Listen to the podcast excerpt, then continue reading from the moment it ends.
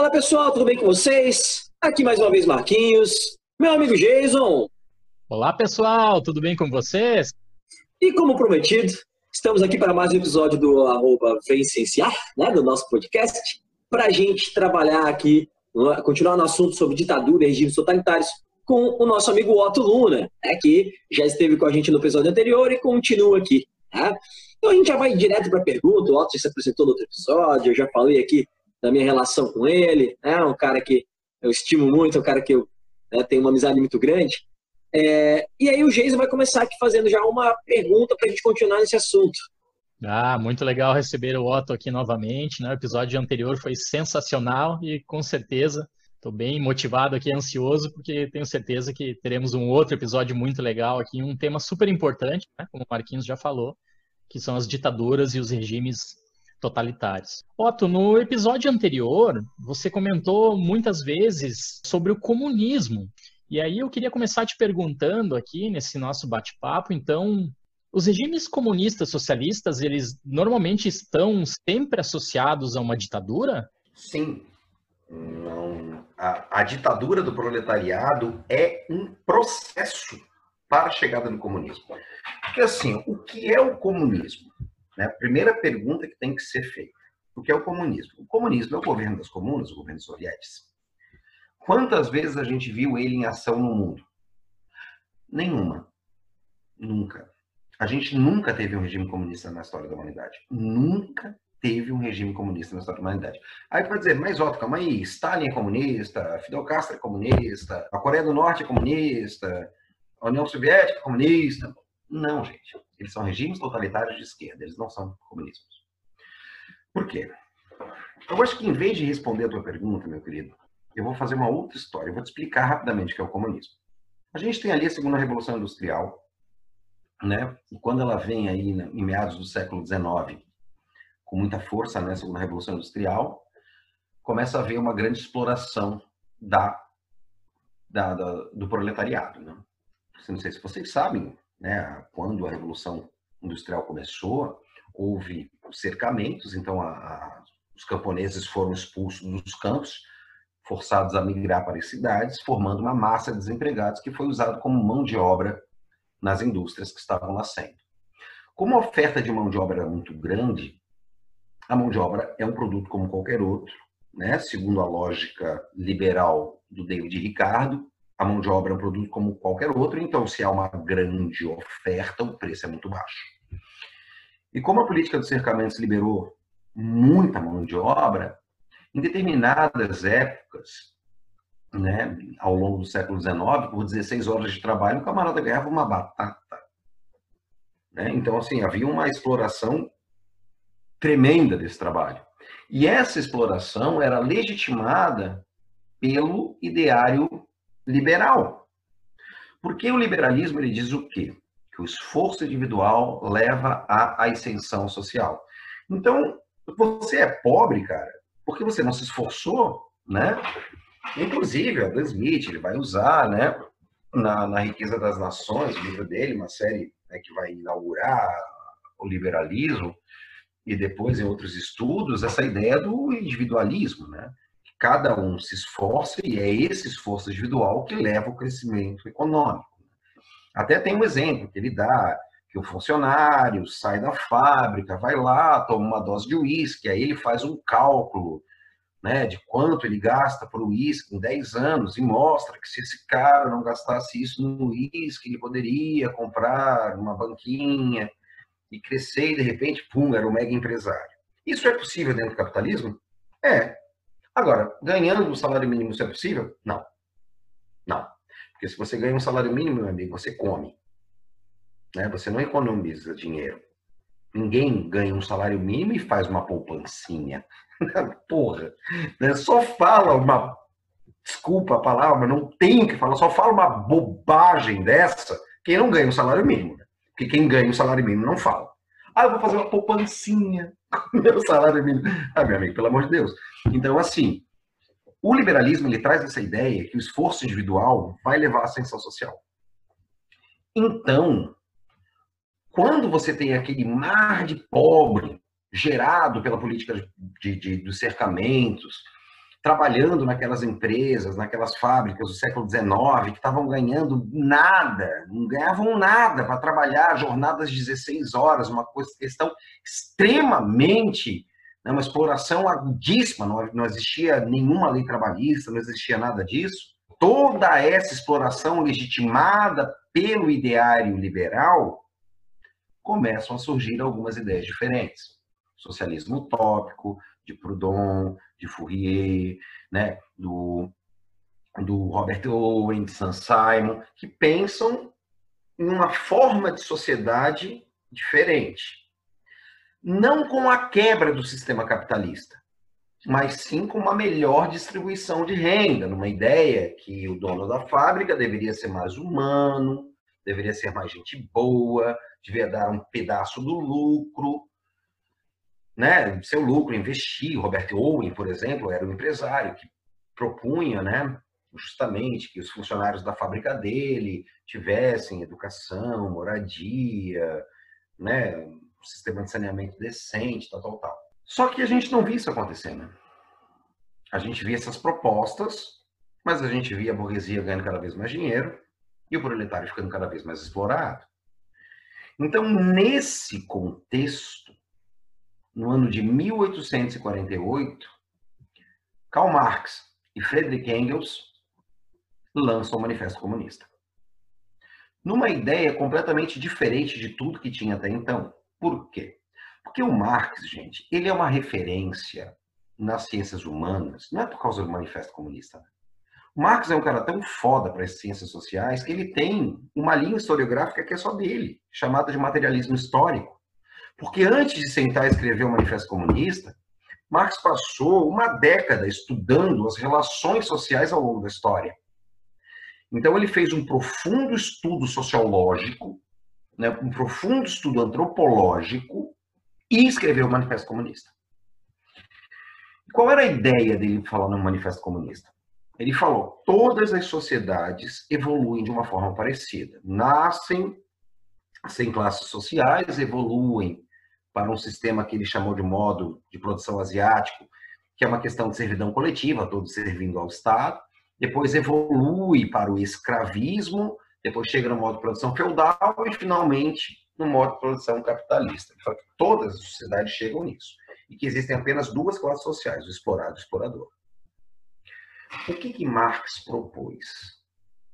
Um passo a passo para a gente eliminar essa naba toda eliminar essa luta de classes. Porque, como eu falei, Marx ele é um, uma cabeça tão fantástica dentro das ciências humanas que ele tem uma história historiográfica chamada materialismo histórico. Né? E qual é a base do materialismo histórico? Né? Qual é a frase que sintetiza? A história da humanidade é a história da luta de classes. Né? Que é justamente você tentando o explorado lutando contra o explorador que dá movimento à história, segundo a visão marxista. E para acabar com essa história de explorar explorador, o que, que Marx propôs? Marx propôs uma coisa muito interessante. Ele falou o quê? Que o proletariado ele devia primeiramente tomar consciência de sua condição de explorado. Tomando consciência dessa condição de explorado e entendendo que a riqueza é produzida por ele proletário, ou seja, quem produz a riqueza? O proletário. Então, quem tem direito a essa riqueza? O proletariado. Ponto. Né? Pensamento básico de Karl Marx. Então, entendendo, tomando consciência que a riqueza é produzida por ele, que ele é explorado, ele deveria se organizar e derrubar através de uma revolução do proletariado o Estado burguês. Gente, não tem como a gente transformar isso numa coisa bonita. Quando é uma revolução do proletariado, é o proletariado pegar em armas e fuzilar a burguesia. Ponto, é revolução. A gente não está falando em eleição, a gente está falando em revolução, certo? Então é o proletariado se armando, se organizando militarmente, partindo para porrada para cima da burguesia. E como ela tem um número muito maior, ela vai detonar a burguesia. Uma vez derrubado o governo burguês, se instaura a ditadura do proletariado. A ditadura do proletariado é um governo criado por proletários que tem a seguinte função: acabar com a propriedade privada dos meios de produção e do sistema financeiro. Então, uma vez instaurada a ditadura do proletariado, você acaba com toda a propriedade privada de meio de produção, ou seja, com as grandes indústrias, com as grandes fábricas, né? E também com o sistema financeiro. A partir daí, evolui-se. Isso é o socialismo, né?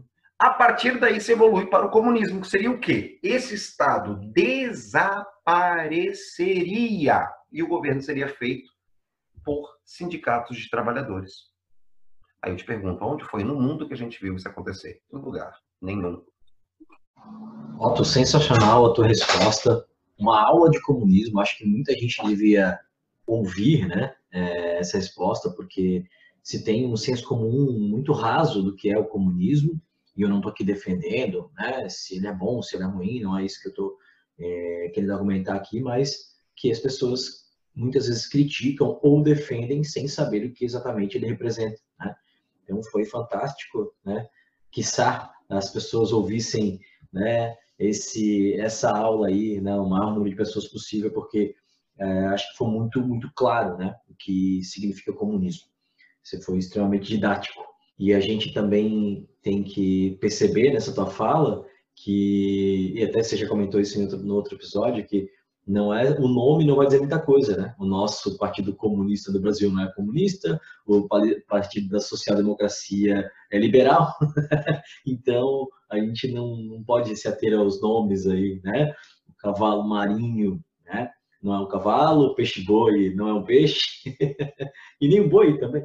É, então a gente né, precisa prestar atenção aí nas, nas definições e sempre buscar informação, né? Foi sensacional.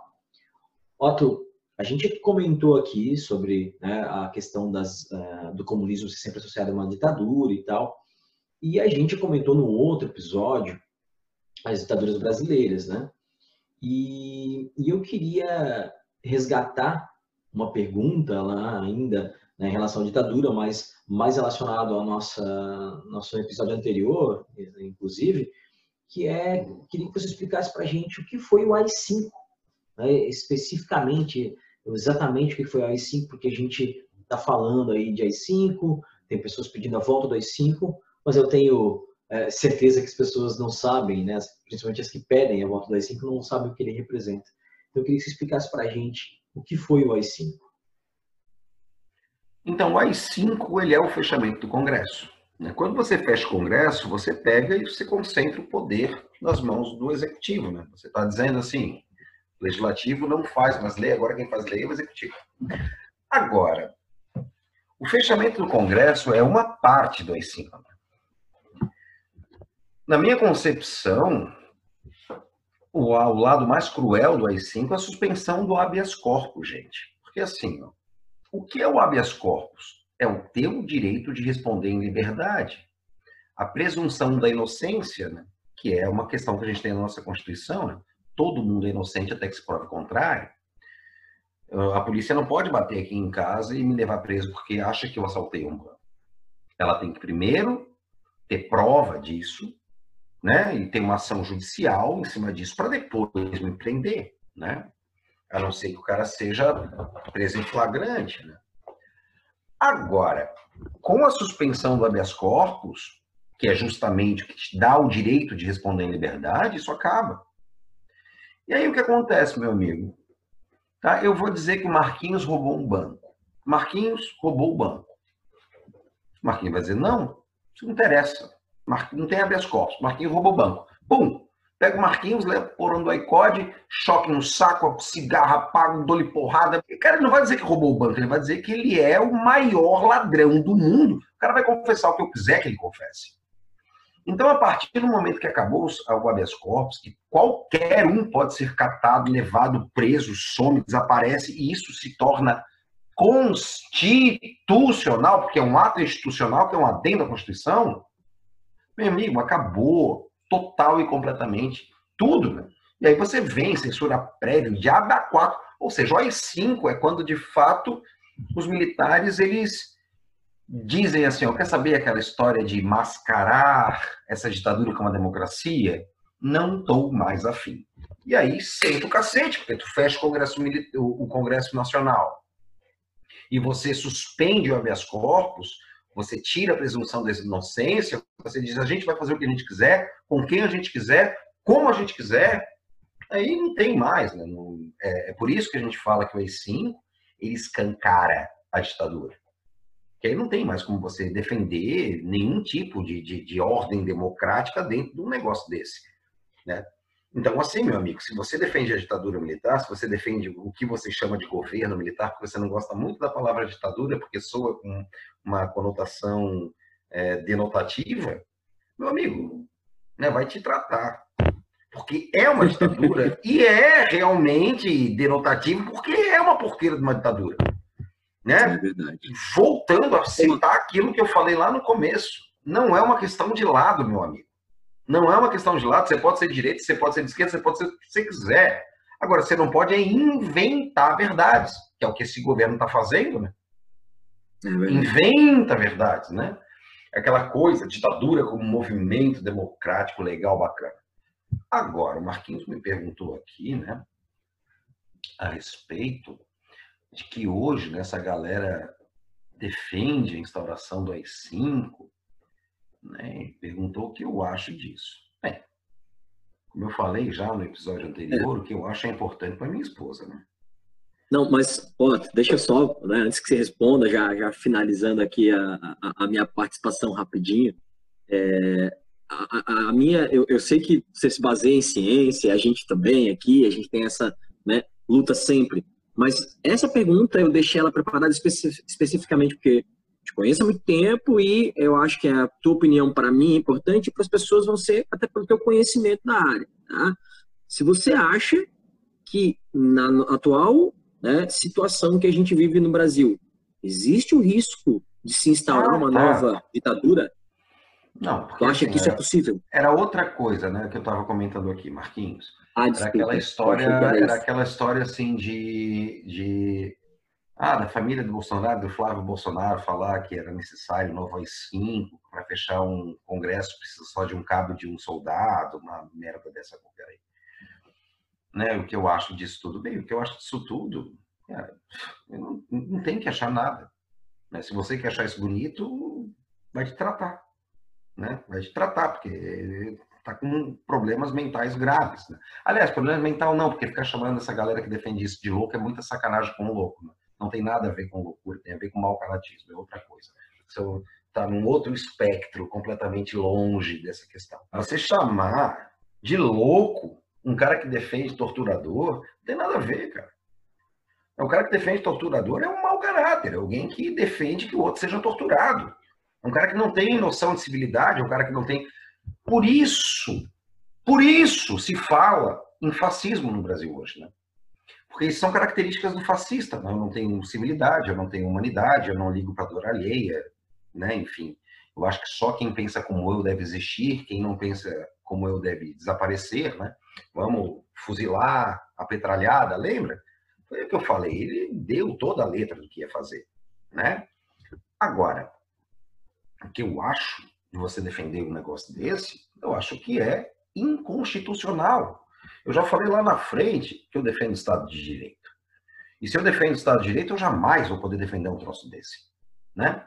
Aliás, eu não entendo como, eu realmente não entendo como no Brasil, num país como o nosso, que tem uma, né, um, uma legislação grande, profunda, o cara fala um troço desse, continua livre, tá? Basicamente, isso aí é cadeia, né, brother? Você ficar fazendo apologia à tortura, apologia à ditadura, isso é crime, isso é criminoso, né? Foi o que eu falei no episódio anterior, né? É um pouco autofagia, né? O cara defender que o bandido bom é bandido morto, defendendo que o cara defende, sendo que, que, que isso é criminoso, né? Então, porra, como é que eu vou defender fim de habeas corpus? Como é que eu vou defender fechamento de congresso? Que, que eu acho de quem defende isso? Eu acho que o cara não tem civilidade, o cara não sabe o que é democracia. Ah, não, mas o Congresso Nacional é todo corrupto. Bem, quem votou nele foram vocês, porra. Pelo amor de Deus, quem, quem botou o Congresso, ele não é, ele não está lá. É, um ET colocou ele lá. Foi teu voto, cara. Então vota direito, demônio. Em vez de ficar falando de ditadura e fechamento de Congresso, aprende a votar, faz umas aulas de história, dá uma lida, estuda, vê, né? Vota num presidente que tem que tem plano de governo, né? Que vai a debate, que mostra suas ideias, faz esse tipo de coisa. E aí de repente você para de falar bobagem, né? Para de falar que a solução é fechar tudo e botar tudo na mão do Bolsonaro. Cara, que isso? É absolutismo? Vamos retornar? Quero só explicar para vocês que a Revolução Francesa ela veio justamente acabar com esse tipo de pensamento político, tá? Você está só uns 300 anos atrasado, de boa. Ó, então, desculpa, eu achei que, ia, que você ia responder outra coisa, me meti aqui, peço uhum. desculpas, mas então Não, vai a minha próxima pergunta. E nossa última pergunta para finalizar aqui o podcast, que é, você acha que a gente tem a possibilidade de uma nova ditadura se instaurar? Olha, Marquinhos, sinceramente, não. Eu não vou ficar completamente assustado se ela se instalar, mas assim, historicamente, uma ditadura para ser instalada, ela precisa de quatro coisinhas básicas. Primeiro, apoio popular. Sem apoio popular, não tem ditadura que se sustente. Eu não estou dizendo apoio de 100% da população. Se 30% apoiar e foi bem barulhenta, já está valendo. Se 20% apoiar e for bem barulhenta, já está valendo. Então, tudo bem, apoio popular. Segundo, vontade política. Os políticos do Congresso Nacional precisam querer essa ditadura. Tá? Todas as ditaduras que a gente teve tiveram apoio do Congresso. Né? A gente tinha um Congresso. Segundo, a... apoio internacional. Né? Porque nenhuma ditadura ela é criada à reveria da, da, da comunidade internacional. Né? As, você sempre vai ter o apoio de uma grande potência apoiando essa tua ditadura. Né? Ou então está vivendo num contexto onde essas ditaduras todas estão pipocando no mundo e a sua pipoca também, como foi o caso do governo do Estado Novo. Né? A ditadura de 64 ela foi financiada pelos Estados Unidos. Né? Hoje, existe espaço para apoio internacional a uma ditadura no Brasil? Não. Né? Então, esse, é um ponto que é bastante importante. E o outro é a vontade dos militares de querer fazer essa ditadura, né? uma ditadura militar. Então, você precisa desses quatro pontos. Né? Vamos aqui relembrar rapidinho. Você precisa de apoio popular, você precisa de financiamento, né? você precisa de apoio político e você precisa da vontade dos militares. Sinceramente, eu acho que os militares não estão. Né, eu não consigo ver essa articulação dentro do movimento militar. A eles loucos para saírem da caserna e tomarem o poder. Eu não vejo os militares com essa vontade. Lembrando que a gente fala o exército como se ele fosse uma unidade muito coesa, mas ele não é. Então você tem militares que apoiam esse governo e tem militares que acham isso tudo um grande absurdo. Tá? Então não é porque é milico que apoia isso e é insano. Não é essa a ideia. Tem muito militar, cabeção, gente boa, né, que, que pensa em democracia de fato, que entende o que a ditadura militar significou. Apoio internacional tu não tem. Né? É diferente, a gente não está dentro de uma guerra fria, a gente não tem apoio. Né? O, o, Trump não é um ditador, o Trump é um palhaço, ele é um mico de circo. Né? Então, não, ele não vai apoiar a ditadura porra nenhuma. Apoio popular tem, né? Porque tem um monte de maluco aí pedindo fechamento de Congresso. É o que eu falei, pode ser 10%, mas é muito barulhento, então funciona. Então, assim, ó, Marquinhos, pensando historicamente, né, a gente não tem um contexto nem um pouco favorável à instalação de uma ditadura. O que a gente tem é um bando de palhaço berrando em pró-ditadura, isso, vamos fechar, vamos fechar, vamos fechar, não vai fechar porra nenhuma.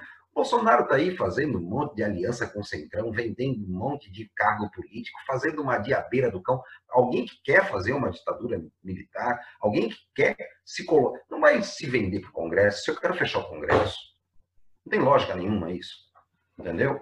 Então, assim, tipo, não, que ditadura, coisa nenhuma. A gente vai viver esse tipo de governo, chame do que quiser, né? Humberto Eco chama esse tipo de governo de urfascismo, né?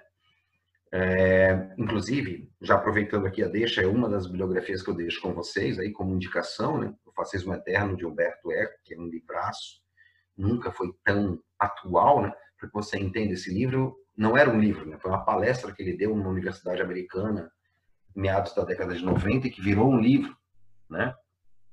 Que ele fala que o fascismo está sempre aí, está sempre à espreita.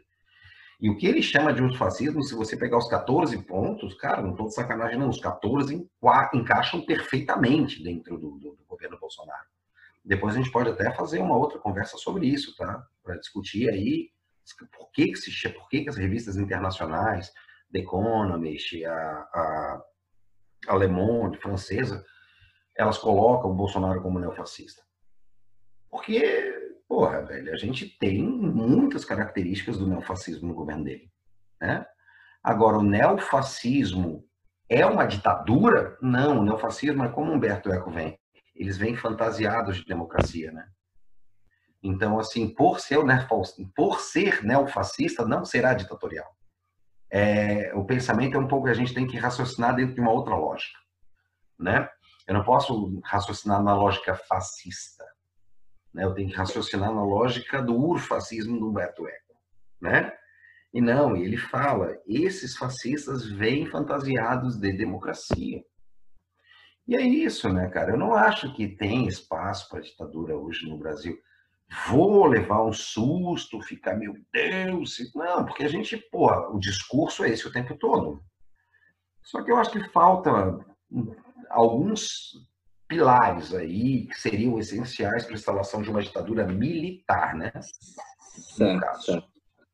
É, então, Otto, eu já vou deixar o Jason, ele vai fazer uma fala contigo, mas só queria comentar bem rapidinho que o que eu vi nesses últimos tempos é que, para mim, aquela coisa que eu tinha da infância, de conversas com meus, os meus avós uh, e, e, meu pai e tal, que o brasileiro é um povo solícito tal. Eu tô vendo que a gente não é muito assim, não. A história nos mostra isso, né? Vai estudar um pouquinho de história e ver isso. Sensacional, né, Marquinhos? Uh, a gente não tem aqui o objetivo que as pessoas se tornem, escutando esse podcast, especialistas em história, né? Para isso, tem que comer muito feijão, tem que estudar muito, realmente, né? Para chegar a compreender todo o cenário como, como o Otto compreende, né? E pô, foi uma aula aqui fantástica, tem que agradecer muito a participação do Otto, dois episódios, né? E a gente poderia gravar mais vários outros ainda, com temas super importantes e super atuais. Otto, eu citei um, um livro que eu gostaria, vou deixar, né, aqui junto com o seu episódio para os nossos ouvintes, quem quiser, então, depois leia lá a infância roubada e tire suas próprias conclusões para parar de defender a, a ditadura. É, o Otto citou uma, uma obra agora também. E, Otto, se você assim quisesse deixar também dicas de, de filmes, documentários ou algum outro livro que faça assim com que as pessoas vamos vamos ser Cara, bem claro, né? Parem de passar vergonha, né? Como teve recentemente aqui uma, assim, uma manifestação no centro de, de Florianópolis, pessoal com cartaz, é, eu quero AI-5, né? Enfim, é vergonhoso, é criminoso, o Otto já deixou isso muito claro aqui pra gente. Então, vamos nos informar, né? Vamos é, escutar esse podcast, ficar com, colocar algumas duvidazinhas na nossa cabeça e de repente agora se informar com as obras que o Isso é uma coisa que é até bastante, isso é uma coisa que é até bastante interessante da gente analisar, né? A gente pode até fazer num outro episódio. A gente vive num momento, né? Em 2016, a Oxford disse que a pós-verdade é a expressão do ano, né? Eu diria que é a expressão da década. O que é a pós-verdade? é aquela ideia de eu acreditar no que entra em consonância com as minhas crenças. Então, assim, não interessa se aquilo é verdade ou não é. Se aquilo entra em consonância com o que eu acredito, se torna verdade. Então, o sentido de pós-verdade é isso, que a verdade não interessa mais o que é, o que não é verdade. O que, por que eu estou falando isso aqui? Porque um cara que apoia esse governo vai escutar isso tudo e vai dizer o quê? Balela e pronto. É, é brincadeira, cara. A gente está vivendo um momento que é muito complicado. Que é muito complicado. E dentro, isso também Humberto é coloca lata. Não tinha ainda, não existia essa ideia de pós-verdade ainda, mas é posta, né? Que é aquela ideia assim, né? Você fabrica uma verdade. Né? Você vai fabricar, e o, e o neofascismo ele faz isso né? com maestria. Uma frase do Joseph Goebbels, né? Uma mentira dita mil vezes torna-se uma verdade, que é a base da história, né? Então, eu acho muito interessante o que o Jason colocou. A ideia é, de fato, que se coloque, mas eu quero deixar muito claro que quando eu tenho esse tipo de conversa, eu não, eu não espero, realmente, assim, eu não espero que ninguém se torne de esquerda, de direita, comunista, não como. Eu não espero nada. Se eu conseguir botar uma interrogação na tua cabeça, eu já estou massa, velho. Já acho muito legal. Por quê? Porque a gente está vivendo um momento onde as pessoas estão se agarrando nas verdades que elas querem e está acabado. Se ideia, cara, o cara sai na rua para pedir um, um AI-5, cara, ou, ou, o cara não sabe o que é AI-5, né? Ou o cara tem uma ideia de verdade de AI-5 na cabeça dele que é dele, né, cara? Que é dele. E aí não adianta eu chegar aqui e dizer o que é o AI-5 pro cara, que ele vai olhar para mim e vai dizer, comunista! Acabou a conversa. Tem um vídeo um aluno do Olavo de Carvalho, né, que ele está falando assim, quando um comunista vem discutir com aquele blá blá blá comunista com você, é fácil que o professor Olavo fala. Xinga ele, não discute não, xinga ele. É essa a ideia. Né? Você não discute mais. Você, o cara vem com uma ideia que não é a tua, é o cara, é comunista, safado, corrupto, maconheiro. Não tá, né, brother? Então, beleza. Eu vou discutir contigo. Né? Fica com a tua verdade aí, né? que eu fico com, as, com a minha ciência. É isso. Foi um prazerzão, viu, Ansa? Quando precisar, estamos aí. Agora, filme.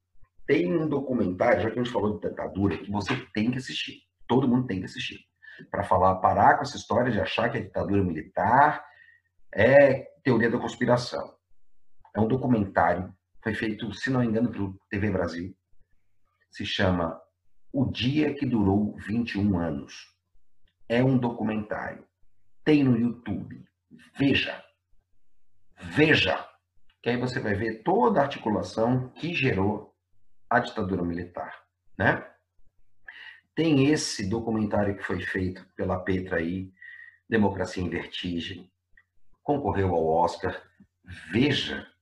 Veja. Vai entender, velho. É comunista. Comunista porque não é a verdade que tu quer acreditar, minha querida. Tudo que ela falou lá está documentado. Tá? Bem, vai, tudo aquilo que ela está falando vai estar nos livros de história daqui a 10 anos. Vai estar. E não é porque é coisa de comunista, é porque foi o que aconteceu de fato. Então, assim, cara, tá na hora da gente parar de se agarrar nas nossas verdades e tentar entender de fato o que, que acontece, né? Então tem esse aí, deixo esses dois essas duas dicas para vocês de vídeos sobre a ditadura militar. Tem também o ano que meus pais saíram de férias, que é que fala bastante sobre tortura e tal. Também é, é interessante que vocês vejam. Tá? Legal. Jason, se despede da galera então. Fantástico esses dois episódios. Muito obrigado, Otto. Como a gente fala para os nossos convidados, né? Quando tudo isso passar, temos que marcar um shopping, bater tete a tete, né? Aprender muito mais contigo sobre democracia, lá, sobre política, cara. sobre história. Então, pessoal, um Hoje grande gente... abraço para vocês todos. Muito obrigado, Otto, por esses dois episódios aí.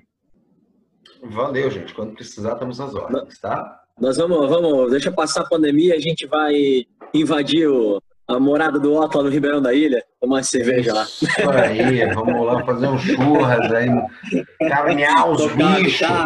Isso aí. Otto, valeu, cara, gente. Sem palavras para te agradecer, tá? Demais mesmo. Sabe que né, o carinho que eu tenho por ti como, como amigo, né, na minha convivência, agora nem tão constante, que a gente está meio afastado, né? Mas tu sabe a consideração e o carinho que eu tenho por ti, cara. É uma amizade de muitos anos, né? Foi uma aula, foi sensacional de verdade, tá? Foi muito didático. Então, é, obrigado, né? por compartilhar esse conhecimento com a gente e é, a gente está aqui nos últimos episódios tentando valorizar e mostrar que ciência humana também é ciência. Às vezes a gente fala ciência e pensa em biologia, física. Não, cara, ciência humana é ciência e a gente tem que se basear na ciência né, humana, nas ciências políticas, na filosofia, nas ciências sociais, porque elas são de extrema importância, principalmente para nossa convivência como sociedade. Tá? Otto, beijo para ti, cara. Obrigadão. Beijo no na Bibi aí. Um grande abraço, galera. Sigam a gente nas redes sociais, arroba Vencenciar no Instagram, no Twitter. A gente está nas plataformas de é, é, áudio, né, de streaming de áudio, Spotify, Anchor. Procura a gente lá, que a gente tem muito conteúdo legal para vocês. Um grande abraço e até a próxima.